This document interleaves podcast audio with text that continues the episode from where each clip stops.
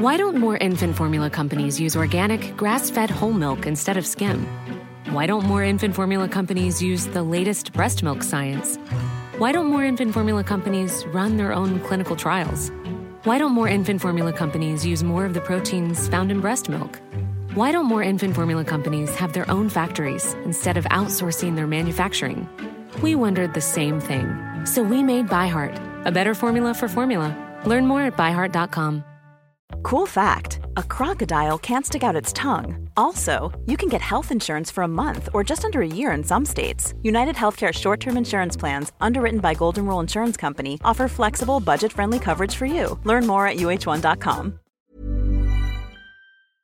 Adi Oladipo here. Thank you so much for downloading Fight Night Extra. Remember, we're here every single Tuesday live on Talksport Two, myself and the great Gareth A. Davis. If you can't join us live, remember to subscribe to the Fight Night podcast channel. So much other great content there as well, such as Fight Night, Fight of My Life, and even the Mike Tyson story, The Boy from Brownsville. This is Fight Night Extra on Talksport Two.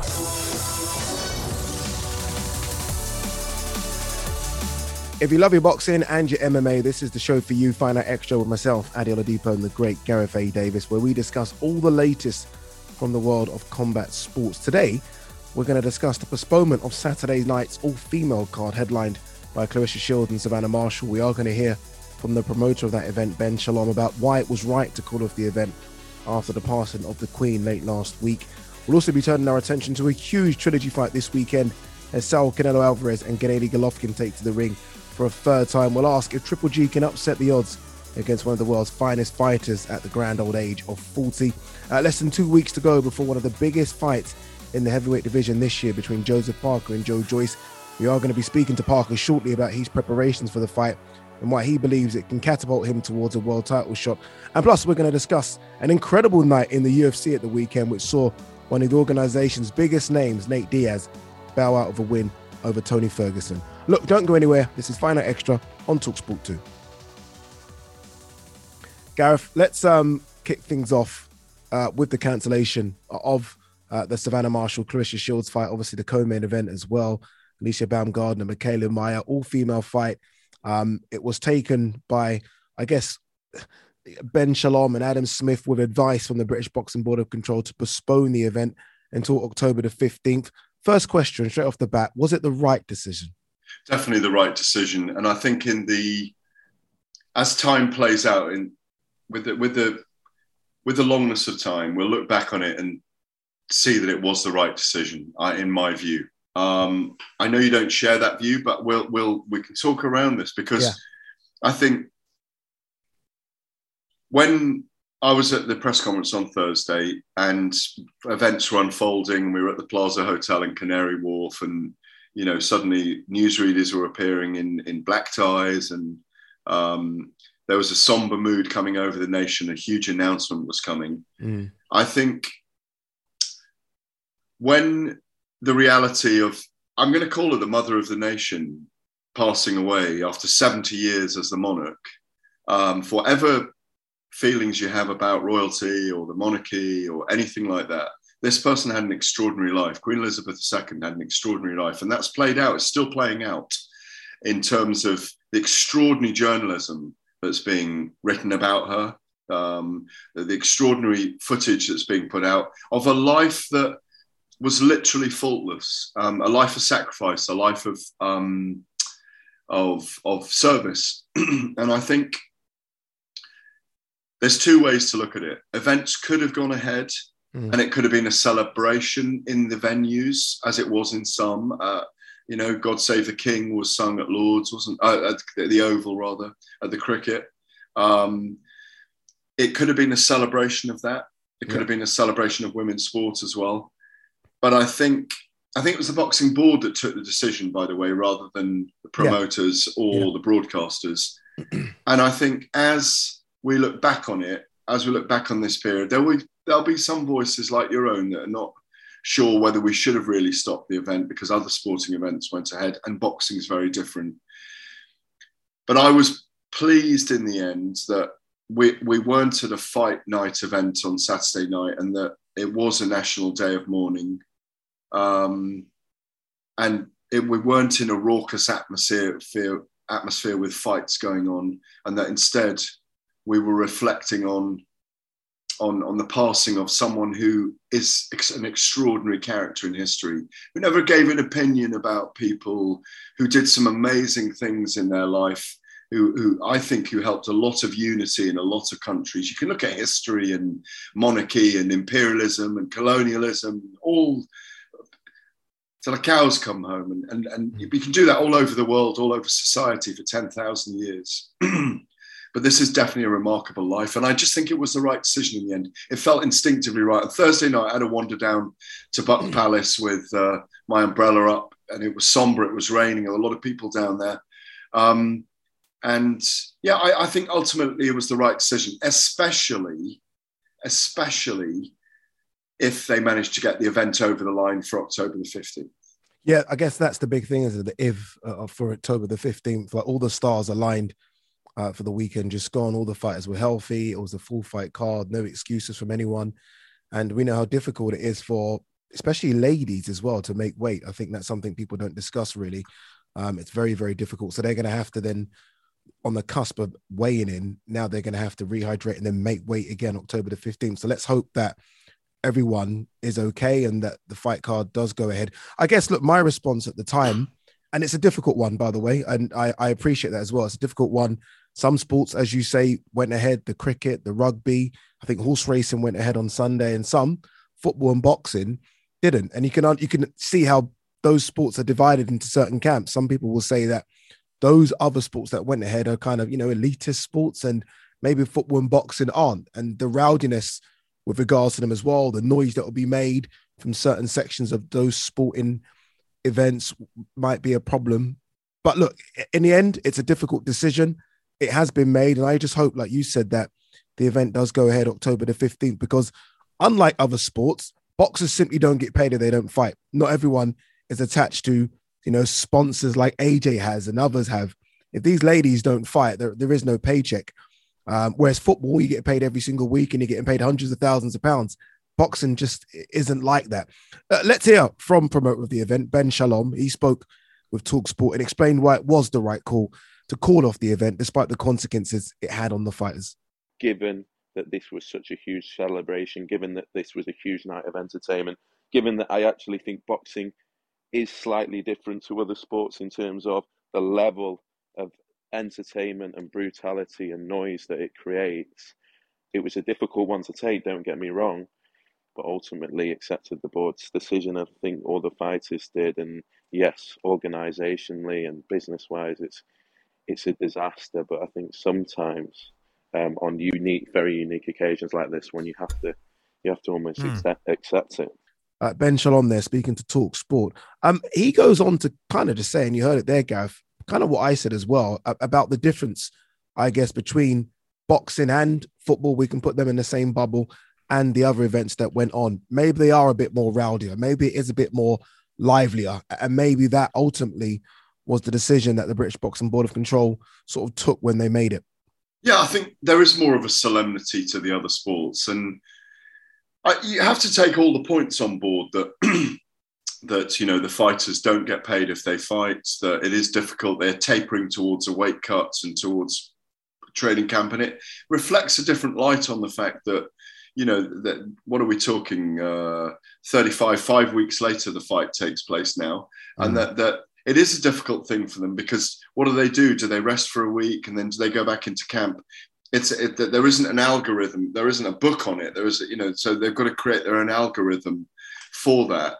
They're all great professionals. I mean, you saw a little bit of outpouring from Baumgardner and Meyer and Shields. Yeah. You know, when they were still stuck in their hotels on Saturday night and looking over at the O2 Arena from their balconies and doing drama, and because at that moment they were thinking about, you know, oh, this would have been my moment, but all will not be lost, in my view. You know, I suppose that was your viewpoint as well, was that, you know, if they can get the fight, I don't know when, because I remember you putting a tweet out saying, I wish the boxing was going ahead. Yeah. Was that before? Yeah, that was before I knew about the announcement. Yeah, that was a case of obviously Her Majesty the Queen has passed, and there were rumors circulating that events are going to be cancelled. And I was like, wow, you know, we've been waiting. How do you put it on again? How do you put it on again? We've been waiting almost a year, really, for Savannah, Clarissa. Yeah. And then you just don't know with injuries that they spar again. You just don't know what's going to happen. Yeah. But fingers crossed, stars are aligned. You mentioned sort of the tributes that boxers have given to Her Majesty the Queen. There were some lovely tributes as well. From the likes of Frank Warren. This is what he had to say about the legacy of Queen Elizabeth. So when she came on the throne, I think it was the month I was born, so that's 70 years ago. And I mean, it's amazing what she done. I mean, she devoted her life to the service of the country. And she was, I suppose, well, she was the stability of the country, wasn't she? Through some difficult times and was loved by everybody. I can't think of anybody who didn't have a strong emotional bond as far as the Queen was concerned. You know, Queen and country, that's what it's always been about. Frank Warren there paying tribute to Queen Elizabeth. There will be more tributes throughout the show here as well. That was Frank Warren speaking to the boys on Fight Night on Saturday. Gareth, before we go to the break, we just want to mention some news that broke last night. Rumours circulating that Chris Eubank Sr. is looking to pull his son out of the fight with Conor Ben. We know that you have spoke with Rob Smith from the British Boxing Board of Control. Can you update us? What is going on? There's a lot of panic on social media right now that this fight won't go ahead. I believe it will. What can you tell us? Yeah, I mean, I think, you know, it's... when was the press conference? A month ago? Yeah. Senior had a chance to say something then about it. He's obviously made this statement, and I've spoken to the Boxing Board of Control this morning, Robert Smith, who said to me that there are no concerns at this time. They're monitoring Chris Eubank Jr.'s weight all the way up to the fight, something that they've done many times when things like this happen. They will do regular weight checks with him all the way up to the fight. And as I say, there's no concerns at this time. And that, you know, the fight's going ahead. And I can't see why Chris Eubank Jr., other than his father refusing to be in his corner with him. He's got Ronnie Davis anyway in his corner. That's the only kind of scuttling that's going on in terms of negativity for Chris Eubank Jr. It's not going to help him that his father has now decided that he doesn't want to fight. But if I recall rightly, Chris Eubank Jr. also did an interview with me a little while back saying how his father said, hold on and do the fight in a stadium next year would be an even bigger fight. So you have to respect the feelings of the father here in some ways, I think, because he's concerned for his son. And Sebastian passed away last year as well. And, you know, that was a big moment for the family, and it's tragedy for the family. And maybe it's made him just reflect, and he's just expressing his views. Yeah. And look, it's a difficult weight cut, 157 pounds. And then there's this rehydration clause put in as well, where he can't come above 168. Do you think there's any wiggle room there? Do you think there is a case of, I don't know, Team Ben coming together with Team Eubank saying, okay, look, 158, maybe a pound, 159? I don't think it's about that. And you know, my understanding is that the weight check on him is 11 in the morning on the Saturday. Oh, yeah. Okay. So, you know, he's going to be able to rehydrate between then and in the 11 or 8, say 8, 9, 10 hours before they fight. That's my understanding, by the way. So... No, I mean, I remember Tony Sims, Conor Ben's trainer, also saying if Chris is above a certain weight, the fight won't go ahead anyway. If you recall, So it's complex. You know, it's a fight that has excited the nation because of what happened between their fathers 30 years ago. There is an element of gimmickry in this fight. There's no question about it. One is coming up and one is coming down. It's the perfect time to meet in terms of it being a prize fight. That's what it is, a prize fight. And the prize is a lot as well. But it's fascinating. It's fascinating. And with Chris Eubank, with the Eubanks and the Bens involved, there was always going to be some drama on the way to the fight anyway. And we've got a little bit here. Yeah, indeed. Look, you're listening to Fight Night Extra on Talksport Two. We have some big breaking news, by the way. We're going to discuss it in the next section. But still to come, we'll reflect on an eventful night at UFC 279. We are going to hear from Joseph Parker ahead of his fight with Joe Joyce next week. But up next, we're going to discuss the trilogy being Canelo Alvarez and Gennady Golovkin. You're listening to Fight Night Extra on Talksport Two. Myself, Adi Oladipo, Gareth A. Davis alongside me as well. You heard me mention the big breaking news before the break. The big breaking news is AJ's management company, 258 Management, have accepted all the terms for the mega showdown with Tyson Fury. This fight, ladies and gentlemen, again, this is the big breaking news, will go ahead. Gareth, look, I know that you know everything that happens behind the scenes in boxing. There's no doubt, as we are doing this now, you're probably repping your articles and getting things out. What can you tell us? It looks like we are going to see this fight in December. Yeah, no, we are. I think we are. I was getting soundings. Had Frank Warren on the phone anyway over the weekend, and he said they didn't want to talk about it. I'd been getting soundings from my sources that that Joshua had bitten the bullet, and he thought, you know what, I'm going to take it. And I think it might even be December the 3rd, but I think they'll stretch it in the end to December the 17th in Cardiff. It'll be one of those two dates. And that, you know, Joshua's actually, this is what I've heard. He's just thought, you know what, I might as well take this fight now. I think, again, just to go back to the passing of Queen Elizabeth II, I think when big, and this is where I think we do have to have kind of not be in a too quick world sometimes, where we don't stop to consider things and we don't stop to reflect. I've got a feeling that the events last week also made Joshua and his team think, you know what? Look how quickly the world can change. Look how quickly things can change in the world. I'll just take my opportunity now. I think that the risks for Joshua are that if he gets badly beaten in this fight, if it's a great fight and it's a points victory for Fury and Joshua shows improvements again, I think we'll get two fights with them, frankly. But if he gets schooled and if he gets knocked out, if Fury does a number on Joshua, and he may not, it's heavyweight boxing at the end of the day, and Joshua's throwing all his chips in here. I think it's a great move. Yeah. As I said, I didn't think it was the right time for him to take it. If he wanted to have 5, 6, 7 fights and see out the DAZN contract and all those kind of things, because it's a big risk against definitely the number one heavyweight in the division. And the number one for a long time, you know, the best heavyweight for a long time. And I think, I hate to say this, but if it doesn't go right for Joshua in this fight, it could be his last fight. It could be. And I agree with you here. I said that Joshua's got a big decision to make. Do you have the biggest British fight of all time? And it still is that. Numbers will show how big it is when it's all said and done. Or do you almost get your confidence back? Look, we saw him pretty much have a breakdown at the end of his last fight. Do you get your confidence back? Get a couple of wins against quote unquote easier fights, maybe a couple more camps with Robert Garcia, or do you go straight for Tyson Fury? And I almost feel like it could be a win for both. AJ is desperate to fight, if you like, one of the biggest names of this era. I know people might say Usyk, but it always was Fury and Wilder. He now gets to do that. And for Fury, I've always said that when it comes to Fury, and we're having this all-time great discussion about heavyweights, there needs to be some names on that resume for me for Fury. It is now starting to build that with back-to-back Wilder fights, a Dillian Whyte fight, an AJ fight, potentially an Usyk fight down the line as well. And I think the most important thing here is it looks like British fight fans are the winners, because it looks like, and again, you'll probably know a bit more about this than I do, Gareth, it looks like the fight could happen over here.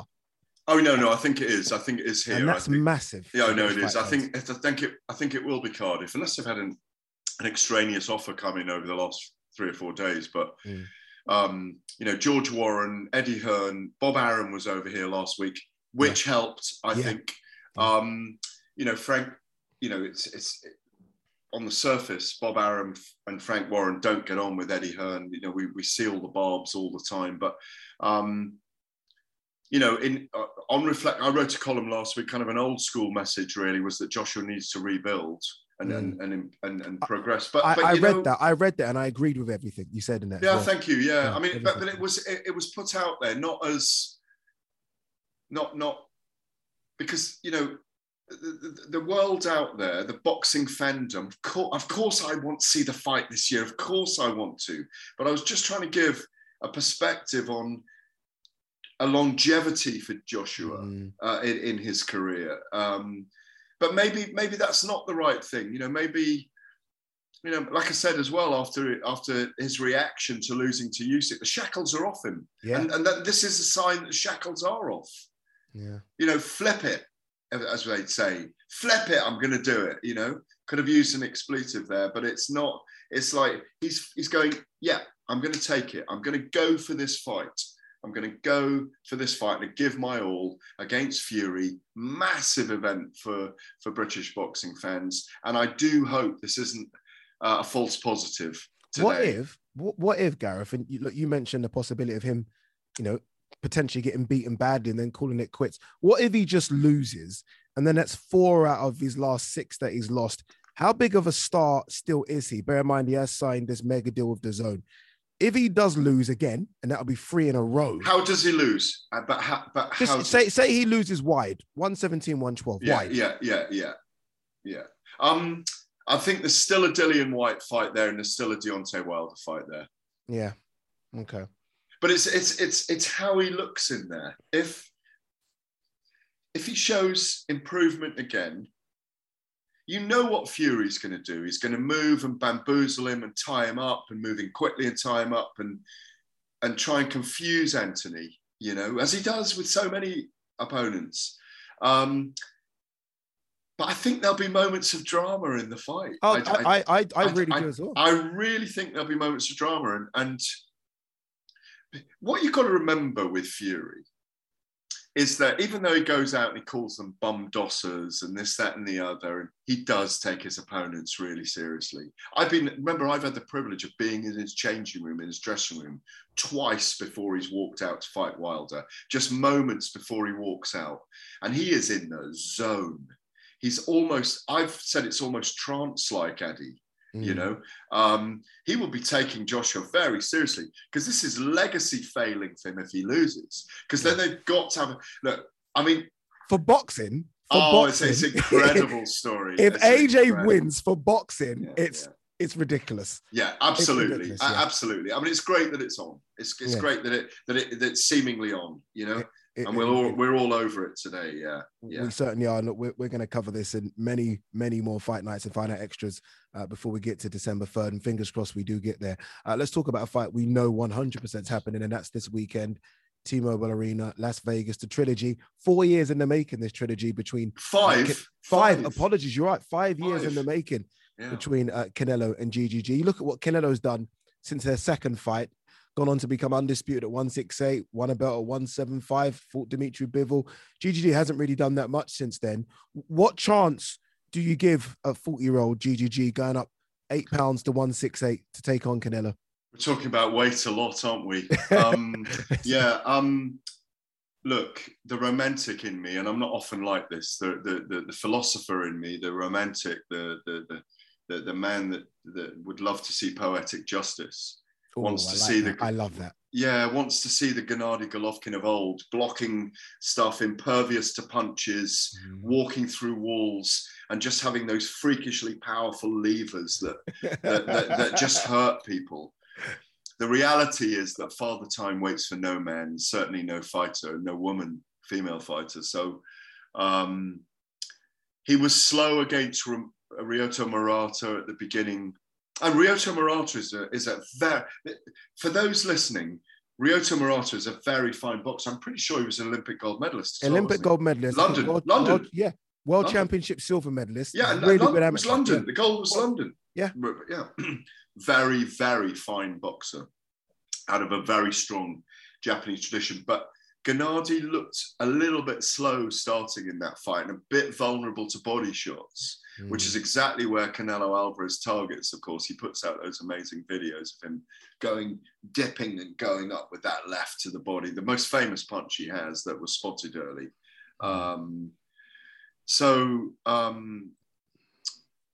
I think Canelo's quite a big favourite in this fight.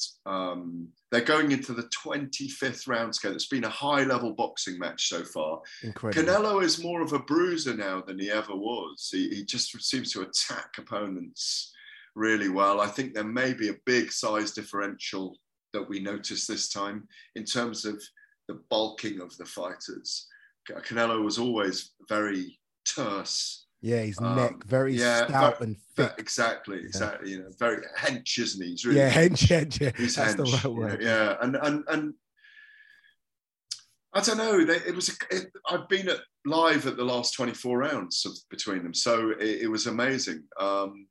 I think it could be a close fight again, but it wouldn't surprise me. I don't think Canelo will stop Golovkin, but that's because I've got so much history with Golovkin and being around his fights and seeing how tough he is.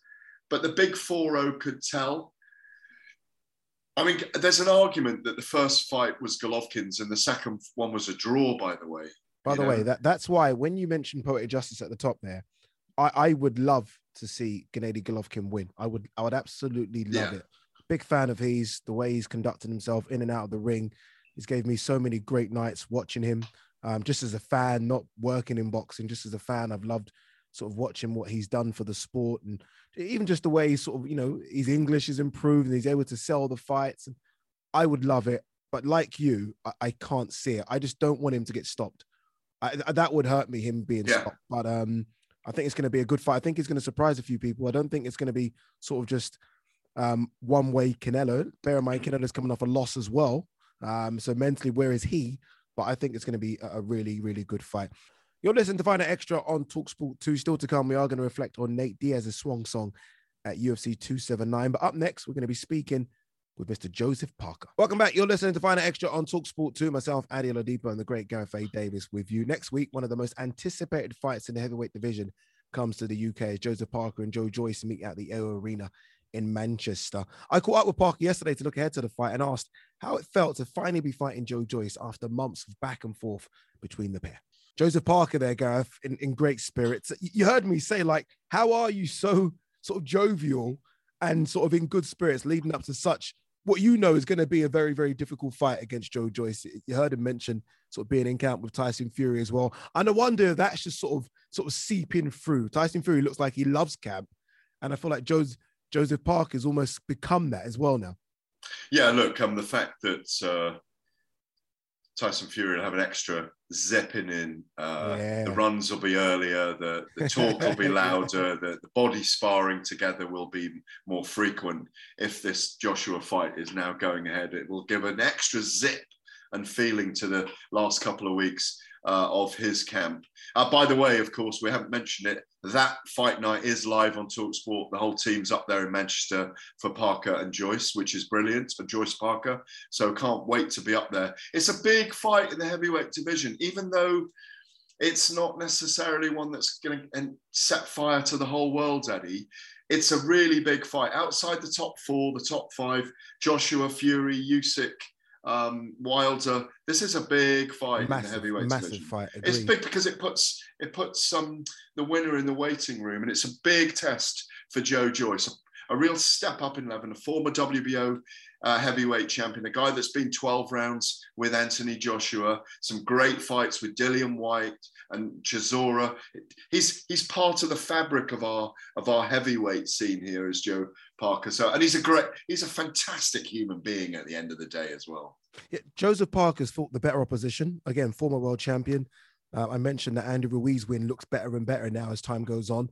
Joe Joyce, though, the slight favourite just because of this momentum that he's on, unbeaten. He seems to be the fighter that no one can stop right now.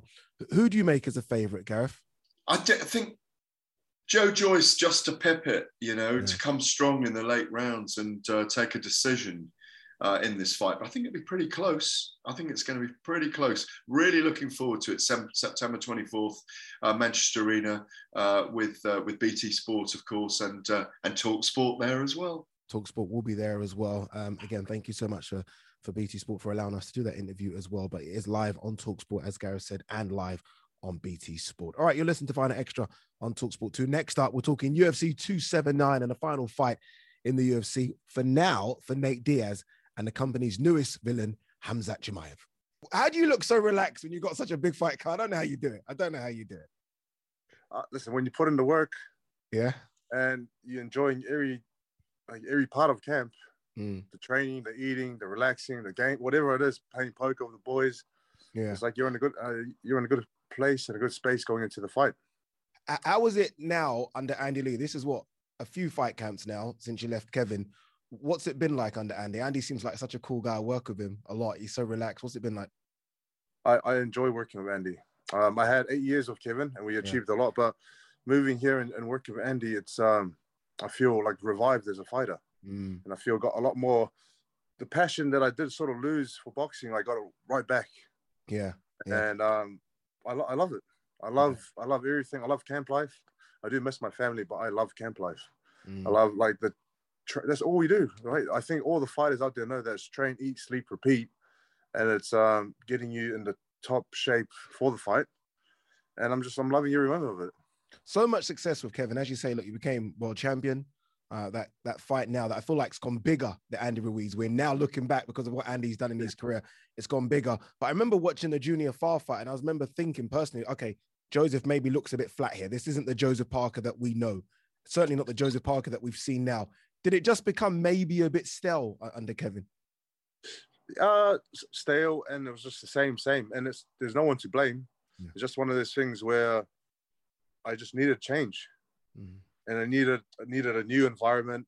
I needed a new coach and a new team. And like you said, nothing wrong with the old team. Very thankful and grateful, but it's what I needed to do at this stage of my career.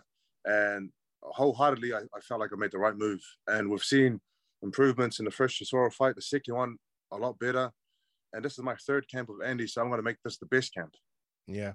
I was there for the Chisora fight. And look, you've had some good performances over the years, but I said to everyone that could hear me, that's the best Joseph Parker I've seen in terms of, everyone always says, Joseph, you know, he starts slow sometimes. You went straight at Chisora that time. Is that the Joseph Parker now going forward? Sort of fast start, good engine, action, output? I think so. Listen, I think so because I'm tired of being involved in boring fights. And I have been involved in boring fights where I've just boxed and moved around and just got the points and didn't really engage. Like, I want to be all part of the action. I want all the action. I want to engage and I want to get right in there. Obviously, be smart with the boxing, but make it more, just make it more exciting. Yeah, and that's what you're giving us. Again, that Chisora performance was as good as it got, right? Going forward now, Joe Joyce, a different animal. You know, the juggernaut. Everyone says, oh, you know, he's got a chin that can't be detonated. How do you prepare for someone like that when you know it probably, likely will go the 12 rounds? Yeah, listen, if you look at it, everyone thinks it'll go to 12 rounds because we're both durable. Or I see a lot of people say that I'm going to get stopped because he's, you know, he's got this big engine and he's a power puncher. And he punches in combinations and, you know, he punches in bunches. He chases you down, puts you on the back foot. But, you know, it just comes down to the training that you put in and the sparring partners that you have. And if you prepare well and properly for the person that you're fighting, like, I have no worries. I have no doubts that I've done everything right in this camp. And I'm going into this fight full of confidence that I can put it on him. It's strange how you both wanted this. I look at it from a normal human standpoint. I'm like, why would both of these guys want to do this? Like, why would you want to fight the Juggernaut? Why would the Juggernaut want to fight you? It was close to not happening. We know, I remember Frank announced it at that Fury White show, and then it didn't happen, and now it's happening. Why do you want to fight Joe? Like, there are other fights out there for you. Why Joe Joyce? You know, from the Chisora fight, I felt that I improved as a fighter with Andy. And for me, it's not about going backwards. It's about going forwards. And the person that's in front of me, ranked highly above me in the WBC and WBO, is Joe Joyce. And a lot of people sort of stepped away from wanting to fight him. I want to go straight for it and I want the challenge. And I made it clear to Sky and to Boxer when I did sign with them that, please, can you guys go out there and try and make this fight happen? So I'm very thankful to the team that I have, because now they've made it happen, and we're both fighting on BT Sports. And once I do beat him in September, the rematch is going to be on Sky. Joseph, are you surprised by the loving that you get from the UK fight fans? I mean, we've seen you over here. Look, some good fights, some defeats, but they seem to really get behind you, and that's quite rare, right? I mean, normally, like this fight, I genuinely believe if you asked to ask 100 Brits, you're fighting a Brit, but I think it would be split down the line in who they want to win. Does that surprise you? It does surprise me, and you know, I was just thankful for everyone here in the UK. Like here in Morecambe, everyone calls me Morecambe Joe. Like I'm like a local. Yeah. You know? So it's I am surprised and very thankful and grateful for the support I do get here. And I don't feel like I'm in a strange place, and I don't feel like I'm in a foreign country. I feel like I'm at home. and I've made this place my home. Your mental state looks really good as well. Your mental strength, I think, has always been sort of top level. Has it gone up another level, sort of been in and around camp with Tyson Fury, who mental game for me is like through the roof? Listen, when you surround yourself with people who like Tyson, you know, the WBC champion of the world, and someone who has that mental capabilities of going far beyond what people think he can achieve. It's like when you surround yourself with these type of people, and Andy Lee talking to you every day about game plans, about the fight, about fight game, about history of boxing, you only pick up your game and you only strengthen yourself physically and mentally. I think the heavyweight division right now is as good as it's ever been, right? So many big fights to be made. Wilder is now back. We saw Ruiz recently, AJ Fury. Is it a case of chasing another title? Is it just a case of having great fights against these other good competitors? The title is always what everyone dreams of having, and to be two-time world champion would be fantastic. But my focus is just going fight by fight, enjoying the process, enjoying every moment of it, because sometimes you think too far ahead that you don't enjoy the process of camp and of just training sessions, the runs that you do, then you miss out on it, and you think after the fight, oh, I wish I sort of just was present. So now for me, it's just fight by fight, and the next person in front of me is Joyce. I'm going to give that full attention, my full 100% attention. Yeah, understandably so, right? Fantastic fight. I can't wait for it. You mentioned your time with Andy Lee. This is now the third fight camp with Andy Lee. How long do you think it takes to get in sync with a trainer? You were with Kevin for so many years, to the point where it was almost a case of you guys knew each other without even having to talk. How long do you think it takes to get in sync with a new trainer? The first camp I had with Andy was about 6 to 7 weeks, I think 6 weeks. And we saw glimpses of the change that was in process with Andy and I in that first camp. The second camp sort of solidified a lot of the things that he was trying to teach me, and I was understanding it a bit more. So I think it takes about 10 weeks, but you have to keep practicing all these things when you're by yourself in your own country and when you're at home, because if you don't practice it, you tend to forget about it, straight away. So I was practicing it every day in front of the mirror, just looking at myself and practicing what Andy wanted me to do. You mentioned that you're in Morecambe now. You're away from family. I know you're a big family man. How difficult is it being away from the wife and kids? That's for me. Boxing is the hardest part, is leaving the family. Training every day. I'm enjoying it. I'm loving being with the team, being in camp. But the only thing missing is the family. And I do miss my kids. And when they go to school, they're crying and on the phone. That when are you going to come back? And how long you've been away for so long? So that is the hardest part. But I'm here to do it for myself first and foremost, and for them, my immediate family, my wife and kids. And hopefully in the future, they'll be proud of what we've done. I think they're proud now, Joseph, because you're achieving so much. You're in these big fights. As we kind of wrap up camp now, what do you do between now and the 24th? Give us an insight as to what plays out in camp. Yeah, this week will still be a solid, hard week of training. Tomorrow we've got sparring, Wednesday, strength work. Thursday will be sparring again. Friday, depending on what Andy wants, might be sparring again. And then the week of the fight is when you sort of taper off. And you do the normal things, the press conference, public workout if there's one, and weigh-in. Joseph, look, I think this is going to be an incredible fight. I really do.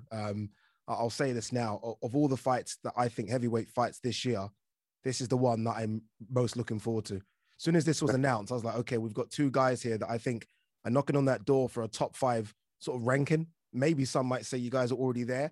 And the winner of this is right at the door of a world title. So I think it's going to be a great fight. Just before I let you go, what can fans expect September 24th? Listen, Joe Joyce brings it. And he's always in, with his style, it's going to make it an entertaining fight. And I'm sure they're going to bring it as well. We've been working hard in camp. I'm in great shape, mentally, physically. And I can't wait to be involved in a great fight come September 24th. Can I quickly just touch on, Joseph, before I let you go? I've got to ask you, you're a heavyweight fighter. You would have seen the AJ Usyk fight and how it played out. AJ with a new trainer, Robert Garcia. If you were to sort of give words of advice to AJ, is it stick with Robert Garcia and sort of learn from him, switch trainers? What would you do, having switched from Kevin yourself? With the first one, with Andy, if I take myself, I think a longer time with a trainer is better. First camp is always just getting to know each other and changing a few things. Second camp, so it solidifies it more, and in the third camp you can add more, sort of tactics to your weapons. So I think if he has longer time with someone, I think that's my advice anyways. Joseph Parker there, Gareth, in great spirits. You heard me say, like, how are you so sort of jovial and sort of in good spirits leading up to such, what you know is going to be a very, very difficult fight against Joe Joyce? You heard him mention sort of being in camp with Tyson Fury as well. And I wonder if that's just sort of seeping through. Tyson Fury looks like he loves camp. And I feel like Joseph Parker's almost become that as well now. Yeah, look, the fact that Tyson Fury will have an extra zepping in, the runs will be earlier, the talk will be louder, the body sparring together will be more frequent. If this Joshua fight is now going ahead, it will give an extra zip and feeling to the last couple of weeks of his camp. By the way, of course, we haven't mentioned it, that fight night is live on Talksport. The whole team's up there in Manchester for Parker and Joyce, which is brilliant for Joyce Parker. So can't wait to be up there. It's a big fight in the heavyweight division, even though it's not necessarily one that's going to set fire to the whole world, Eddie. It's a really big fight. Outside the top four, the top five, Joshua, Fury, Usyk, Wilder. This is a big fight, massive, in the heavyweight division. Fight, it's big because it puts the winner in the waiting room, and it's a big test for Joe Joyce, a real step up in level, a former WBO heavyweight champion, a guy that's been 12 rounds with Anthony Joshua, some great fights with Dillian Whyte and Chisora. He's part of the fabric of our heavyweight scene here, is Joe Parker. So, and he's a fantastic human being at the end of the day as well. Yeah, Joseph Parker's fought the better opposition. Again, former world champion. I mentioned that Andy Ruiz's win looks better and better now as time goes on. Joe Joyce, though, the slight favourite just because of this momentum that he's on, unbeaten. He seems to be the fighter that no one can stop right now. Who do you make as a favourite, Gareth? I think Joe Joyce, just to pip it, to come strong in the late rounds and take a decision in this fight. But I think it'll be pretty close. I think it's going to be pretty close. Really looking forward to it. September 24th, Manchester Arena with BT Sport, of course, and Talksport there as well. Talksport will be there as well. Again, thank you so much for BT Sport for allowing us to do that interview as well. But it is live on Talksport, as Gareth said, and live on BT Sport. All right, you're listening to Fight Night Extra on Talksport 2. Next up, we're talking UFC 279 and a final fight in the UFC for now for Nate Diaz and the company's newest villain, Khamzat Chimaev. One size fits all seemed like a good idea for clothes. Nice dress. It's a t-shirt. Until you tried it on. Same goes for your healthcare. That's why United Healthcare offers a variety of flexible, budget-friendly coverage for medical, vision, dental, and more. So whether you're between jobs, coming off a parent's plan, or even missed open enrollment, you can find the plan that fits you best. Find out more about United Healthcare coverage at uh1.com. That's uh1.com. Quality sleep is essential. That's why the Sleep Number Smart Bed is designed for your ever-evolving sleep needs. Need a bed that's firmer or softer on either side? Helps you sleep at a comfortable temperature? Sleep Number Smart Beds let you individualize your comfort, so you sleep better together. J.D. Power ranks Sleep Number #1 in customer satisfaction with mattresses purchased in-store. And now, save 50% on the Sleep Number Limited Edition smart bed for a limited time. For J.D. Power 2023 award information, visit jdpower.com/awards. Only at a Sleep Number store or sleepnumber.com. My business used to be weighed down by the complexities of in-person payments. Then, Tap to Pay on iPhone and Stripe came along and changed everything. With Tap to Pay on iPhone and Stripe, I streamlined my payment process effortlessly. Now I can accept in-person, contactless payments right from my iPhone. No extra hardware required. What's truly remarkable is how I can cater to all of my customers' payment preferences. Whether they're using cards, Apple Pay, or other digital wallets, Tap to Pay on iPhone and Stripe ensure a smooth checkout experience every time. And it's not just me. Stripe helps businesses of all sizes, from local markets to global retailers, scale quickly and stay agile. To learn how Tap to Pay on iPhone and Stripe can help grow your revenue and reach, visit stripe.com/tapiphone. You're listening to Fight Night Extra on Talksport 2 and myself, Adi Oladipo, and the great Gareth A. Davis. All right, Gareth, let's talk UFC 279. I mean, I was thoroughly disappointed with all the boxing being cancelled on the weekend. And then when I heard that Khamzat missed weight, I was like, come on, I need some combat sport in my life over the weekend. And then it all just seemed to play out well for the UFC, right? They know how to somehow do all this. In the end, we got a main event of Nate Diaz versus Tony Ferguson, which just seemed right for some reason, like two veterans fighting. I thought Khamzat would have ragdolled Nate Diaz, if I'm honest with you. So it all just seemed perfect and a perfect way for Nate to go out. What did you make of all the week? Khamzat now the heel of the MMA world and Nate Diaz fighting Tony. Well, look, I think you can construct lots of conspiracy theories around this. that some kind of Machiavellian scheme in the background was trying to, you know, the decision was, oh my God, this is going to look too lopsided with Khamzat Chimaev destroying Nate Diaz and maybe not the way they wanted Diaz to go out. Look, I mean, I know Nate and Nick for a long time, a really long time. I've been to Stockton to see them. I've ever told you the story where I went to try and find Nate. I would pay to go to Stockton to see them. Yeah, well, I mean, I did pay. I was in California and I was in a hire car and Nate had agreed to see me. I drove to their gym in Stockton, you know, smashed window there, a little bullet hole through the corner somewhere. And I hung out in Stockton and waited for Nate, and he wasn't there, and he said, oh brah, sorry man, my girl made me go down to the beach today. So I followed him around down to there, then I ended up going to San Francisco to Gilbert Melendez's gym, and he wasn't there. And it was like a Hunter S. Thompson. I wrote a long piece about it, Fighters Only magazine, a few years ago, actually, like a few thousand words on it, about driving through the bios and through the over bridges, and everywhere I went, it was the invisible Nate Diaz, and he sent me a text saying, "Oh, bro, I've moved on."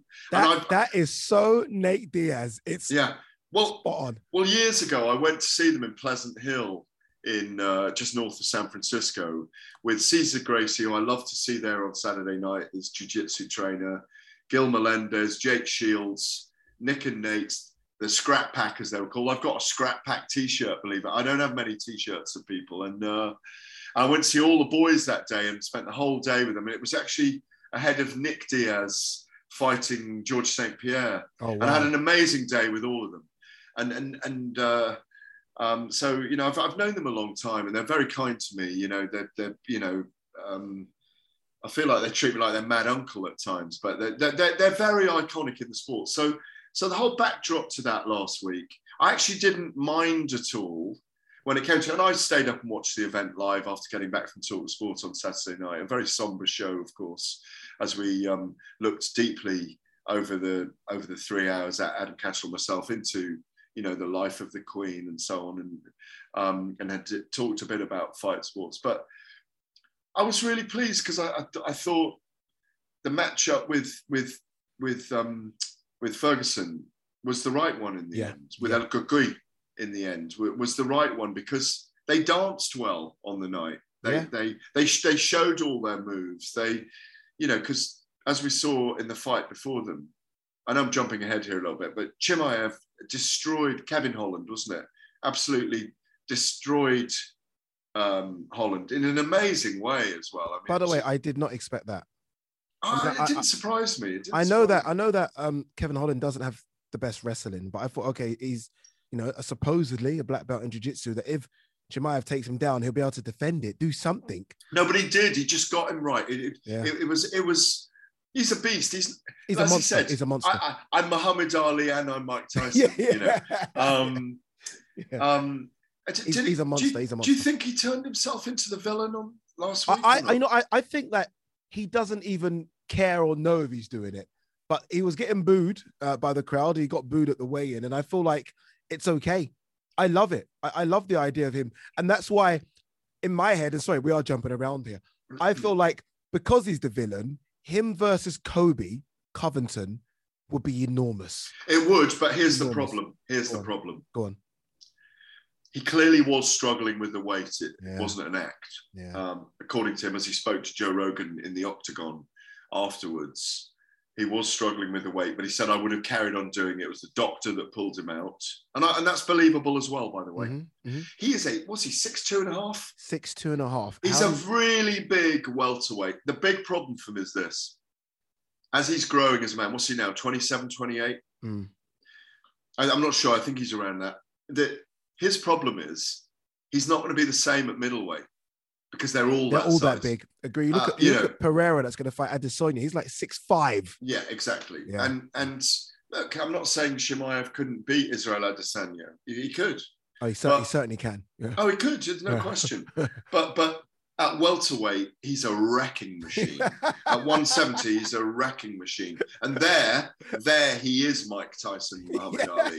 But at middleweight, it all equalizes. That's 50. That's another stone in weight. So just to cap that bit off before, because I know we need to talk about the end for Tony Ferguson and maybe a new light for Nate Diaz and his crew. Mm. Chimaev is definitely an amazing talent. I think he'll be one of those lightning rod fighters that's brilliant for 5 or 6 fights and then probably wears out. I don't see him being around for 5 years doing it because I don't think that's there anymore for them. There's always someone else coming through. But yeah, I mean, he's an amazing fighter. He's from that group, isn't he, that have come out of war-torn Eastern Europe. It's scary. I find him a scary, scary individual. Yeah, but he's and I love the fact that he's got Darren Till in there now. Yeah, that almost seems to... Like, it's a weird mix having Darren in there, who's a jovial, fun, can be serious character. It's just really weird, but he's works. A great person to have around, I think, Darren Till, by the way. Very, very good. He's a great person. And he's helped Chimaev create humor around himself and a different kind of feeling at times as well. I was thinking, and look, Gareth, you've covered the UFC from the get-go, really. You've followed it from really the beginning. But I was kind of thinking... Obviously, Conor had this amazing rise, but I can't remember a fighter after only, what's he had now, 4 fights in the UFC, Chimaev? I can't remember a fighter with this ascendancy, that quick. Like, just that fear factor. I was looking at his social media numbers as well, and they've just literally gone through the roof. Yeah, but they haven't got many natural stars that they can grow at the moment. You know, Khabib left early, Conor left early in a certain way, or left in... well, Conor's Conor. It's an up and down story. John Jones hasn't been there, but it looks like he's coming back this year, which is amazing. I think Darren Till's fighting later in the year as well. He is. I think they're all New York fights, aren't they? Or his is. They need these stars, and they've got a huge PR machine, a huge marketing machine. So, in that respect. You know, if you've got it, they'll flaunt it. Let's wrap and we'll end. Let's give the final say to Nate Diaz. Again, just especially someone that came in off the back of his brother, Nick. And Nick was the superstar and Nate was the guy from, I think Ultimate Fighter 5. Yes, Nick. It was, wasn't it? Yeah. And the career he's had, obviously highlighted by that win over Conor McGregor. It looks like he will go into boxing now, potentially. He could be fighting Jake Paul. If Jake Paul gets past Anderson Silva, that's where the money is for him. How would you? He's a bit too good a boxer for Jake Paul. Oh, I'm far too good. I don't see that happening. I mean, it's a very bad matchup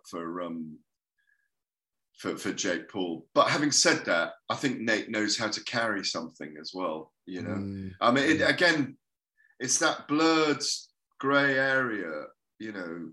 That we have to think, we have to stop ourselves and go, let's consider this again in the environment and in the roles that we have and broadcast very seriously about it. Because again, it's still on the element of freak show. Agreed. And I mean, Jake Paul signed to fight Anderson Silva, for goodness sake. You know, you have to be very careful with these matchups. I know we're finishing the show now, but I think that's a weird matchup, Anderson Silva and Jake Paul, frankly. Yeah, you know? We'll see how it plays out. Nate did say that. Well, I see Jake Paul getting knocked out. I see Anderson Silva destroying him. Yeah, yeah, exactly. That's what I see. That's what I hope happens. I don't know, 47-year-old Anderson Silva, but that's what I hope happens. Very quickly on this one, Nate did say that he is the original Ultimate Fighter, and you look at the longevity. And you just mentioned their fighters coming in and out quickly, 4 or 5 year stints. He's been there since Ultimate Fighter 5. And I know he's had his breaks, you know, arguments with the UFC top brass, but you look at the run that he's had and the fighters he's fought. He is the original Ultimate Fighter, isn't he? When you think of what it's all about, he's that. Yeah, I think, what is it? Is it 15 years in the UFC or something? 15. Yeah, yeah. It's unbelievable. That kind of thing ain't going to happen anymore, brother. That ain't going to happen anymore. They're all, the way they fight now, the way they are conditioned, it's a 7-year career max for me, for those guys in the UFC. That's a long time now in the UFC. 15 fights in the UFC now is a long resume, especially if you're going up. Yeah, incredible guy, incredible career. It's been privilege. I mean, I don't think he'll go anywhere, but it's a privilege to be around those guys because they're so unique and so authentic as well in who they are and how they are and how they do it. Certainly are. Gareth, you're authentic and you're unique as well, my man. Appreciate it as always. Thank you very much. You have been listening to Fight Night Extra. That's it for this week. Thank you so much for downloading our Fight Night Extra. Remember, we're back every single Tuesday for more great content. And if you miss us, make sure you subscribe to Fight Night to catch up on all our other episodes.